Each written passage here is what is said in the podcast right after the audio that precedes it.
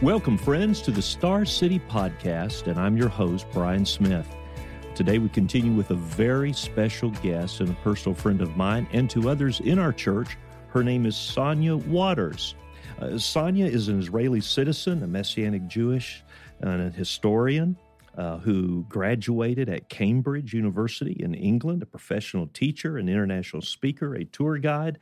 You can follow Sonia's teachings on Facebook at The Bible in Israel with Sonia Waters, and also her YouTube channel, Sonia Waters Israel.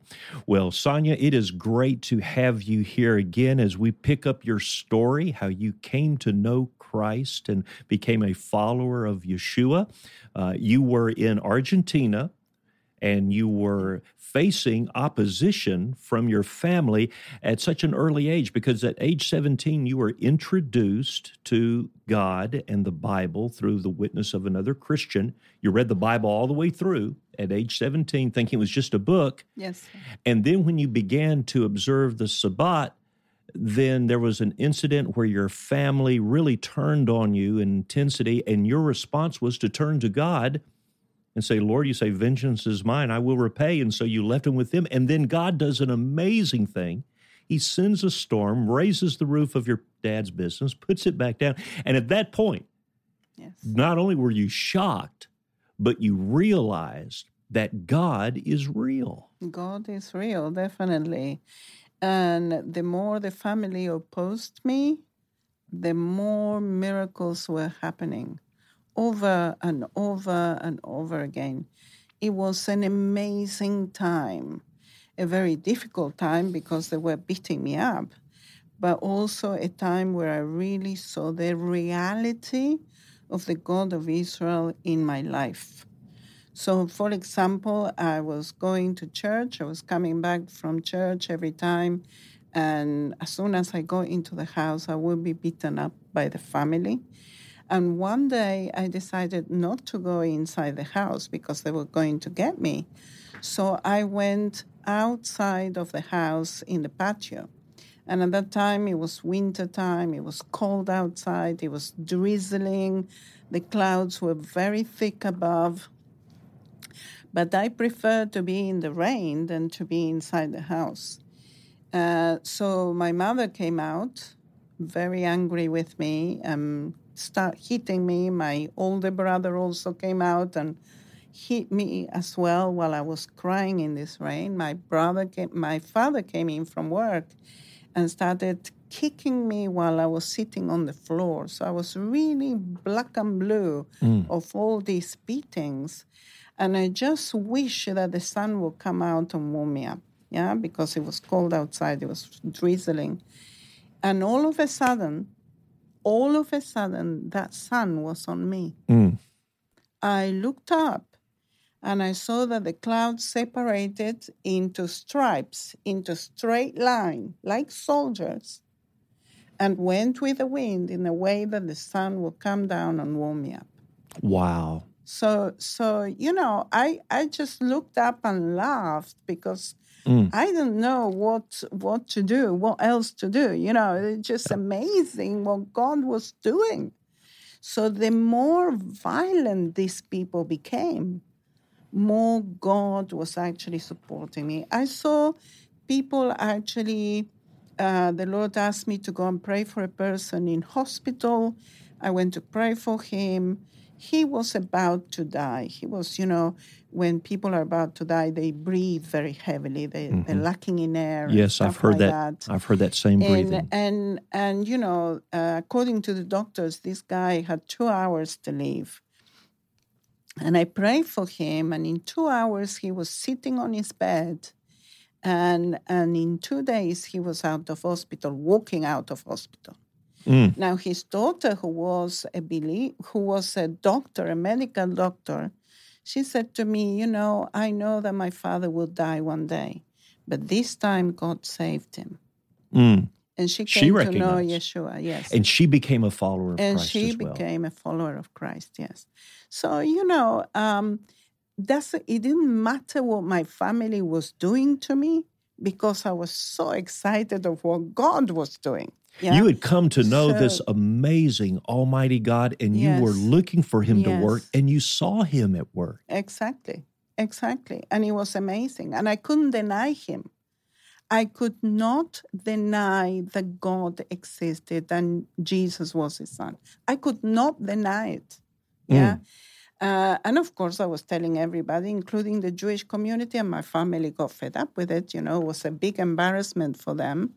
So they decided me. They decided to kick me out, to send me to Israel, believing that if they send me to Israel, then I will forget all about Yeshua. Now, now, part of that story is that they were, for our listeners that didn't hear the first, uh, our first episode with you and your story, your family was Jewish by nationality and identifying with them, but they were not particularly religious. That's so right. Your sudden experience of religion and commitment to God really rubbed them the wrong way, which elicited, brought um, an increasing attacks against you. Yes, yes. But you didn't take vengeance in your own hand. In no. America today, this is so different.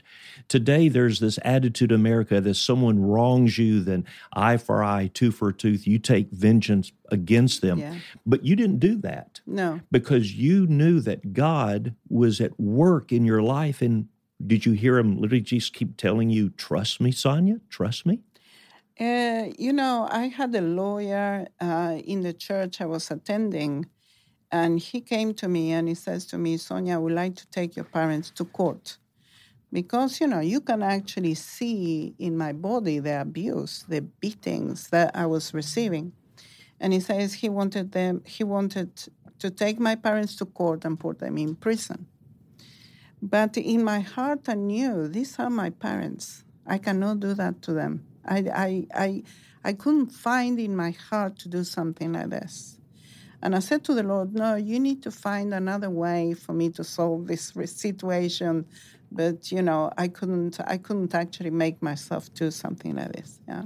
Boy, what a, what an important uh, testimony of faith and trust. Because yeah. uh, these days, uh, everything that we hear in the media here in America would say, well, that's irrational. You know, you shouldn't do that. You should do all that you can to uh, um, to really show your parents uh, how wrong they are. But you were trusting your parents with God and and really still by not suing them, by not trying to put them into prison, you were showing them the love of God, the patience. Uh, in a way. But, you know, um, they kicked me out. Uh, it took me years to actually forgive them in my heart. Mm-hmm. But I could never trust them again. That means I would not let them uh, determine what my life was going to be, because that's what they wanted to do. They right. wanted to beat Yeshua out of my life.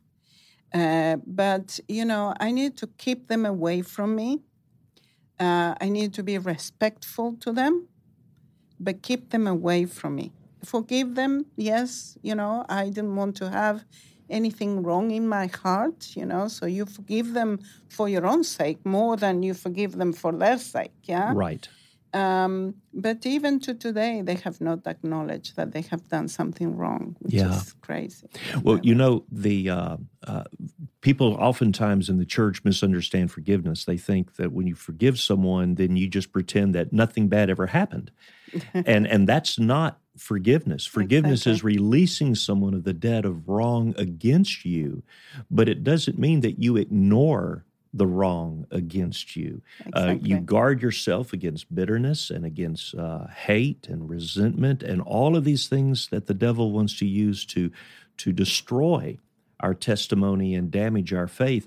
But at the same time, you realize that God is still on his throne, and it's not a matter of having to submit to man uh, mm-hmm. to please man. It's an issue of submitting to God to please God. I think I think forgiveness, um, uh, there are different uh, levels of forgiveness. Uh, if somebody have done something wrong, that is easy to forgive. There's no problem. But when you're actually being beaten up for six months, it forgiveness is, is is you need to work at it, yeah? Because of the trauma. You actually have a trauma in you, And these thoughts come back to you and come back to you and come back to you. So how that the Lord helped me to understand. You, do you remember the scripture that says uh, about this person that was um, owed him some money? Mm-hmm. Yeah. And and the king actually forgave this person for what he owed him. But then he saw a friend that he, this friend owed him some money, and he didn't forgive him. He beat him up because he didn't give him his money back, yeah? So what did the king do? The king heard what was going on and put this man in prison, yeah? Uh, he says, you know, I've forgiven you all this. Why haven't you forgiven the other guy, yeah? Uh, and and this is a prison of the mind. You can actually be in prison by the trauma that actually come back to you and come back to you. And the way that I, the Lord, I think, showed me was every time I have a thought in my head that come of what happened then, I need to say, I forgive him. Yes. I forgive him for that. I forgive him for that. I forgive him for that. And eventually those thoughts stop coming to your head and you're completely released from it. It's not a one-time confession or profession. It is a constant response. Yes, sir. To the thoughts that come back against us for things that happened in some cases years before. Absolutely. Absolutely. Wow. Now, you're age eighteen now. They kick you out. Yes. But it's not like they kick you out on the street. They kick you out on the other side of the world. Which they send you to Israel. Amazing. Because, you know, they believed that if they send me to Israel, since it's a Jewish state, I will forget all about Yeshua. I will not have anything to do with him anymore, you know. Uh, but by releasing me to Israel, it meant that I could be out of their hands. It meant that I could meet other believers in Christ in Israel, Messianic Jews who believe in Yeshua in their lives, you know. And I learned Hebrew and I learned the Bible. And, you know, you are in the land of the Bible. So how can you forget Yeshua, you know? So the opposite happened, actually. Uh, it was much better for me to go to Israel, of course. They were thinking, well, this will take care of the problem, and she'll come back being our Sonia she was before. But actually, God used that situation to teach you even more about the Bible and more about himself. Amen. Amen. Uh, your story is is like you're thinking that perhaps this is going to get really bad, but actually God's using the bad for something that's really good. Absolutely. They meant it for evil, but God meant it for good. Wow. And uh, from there, you began to study the language and the Bible more in depth, began exactly. to meet other Messianic Jews. Uh, in fact, um, the last time we were together two years ago before the coronavirus, you told me that the Messianic Uh, Jewish population was beginning to explode in exactly. Israel. Is that yes, right? Because when you first went there as an eighteen-year-old girl, there weren't very many of you that you could find, were they, that believed in Yeshua and were followers That's right. of him? That's right. Uh, today we have an estimate uh, of how many Messianic Jews there are. And those that attend the, the many congregations that we have in Israel, there are about three hundred, uh, sorry, uh, thirty thousand, okay? Wow. So it's about three hundred on each congregation, something like that. And so there are about thirty thousand of them. But there is a bigger community online that they meet and they come to the Lord. Many Israelis are coming to faith because they hear about it online. Mm. Uh, so we have another seventy thousand people following uh, the teachings of Yeshua online. They follow me as well. You know, they, they're listening on me on, on the radio and television and all that kind of stuff. So so it's amazing what's going on, you know, uh, and and it's great, you know. The Jewish people are actually waking up. They're waking up to Yeshua. Wow, praise the Lord. And we want to continue to pray for that awakening Uh, in Israel, because as that happens there, then we have hope that it will happen around the world as well. Amen, amen. Well, Sonia, what would you have for someone to take away from our time together today uh, who may be going through challenging times. Life seems to be going from bad to worse. Uh, what word of encouragement or hope based on your own story of faith that you would give to them today? Trust the Lord with all your heart, with all your mind, with all your soul, because, you know, He knows the way. He knows, He knows where we need to, what we need to do. Uh, I would suggest hear what He has to say and follow Him. That's the only way. That's the only thing that I have done in my life, is to listen to Him and follow Him all the way. No matter what people have said, and I have had amazing opposition all throughout my life, but God has been faithful. In whatever they throw at me, uh, He actually get me out of it. That's a great word. What a great word. Well, I can't believe that our time is already gone today. Thank you so much, Sonia, and thank you for joining us, friend, for the Star City Podcast. Be sure to check out Sonia's teachings on Facebook, YouTube, and also be sure to pick up a copy of her book, Contested Ownership of Israel. You'll learn things that you have never heard before. It's available on Amazon in both paperback and ebook.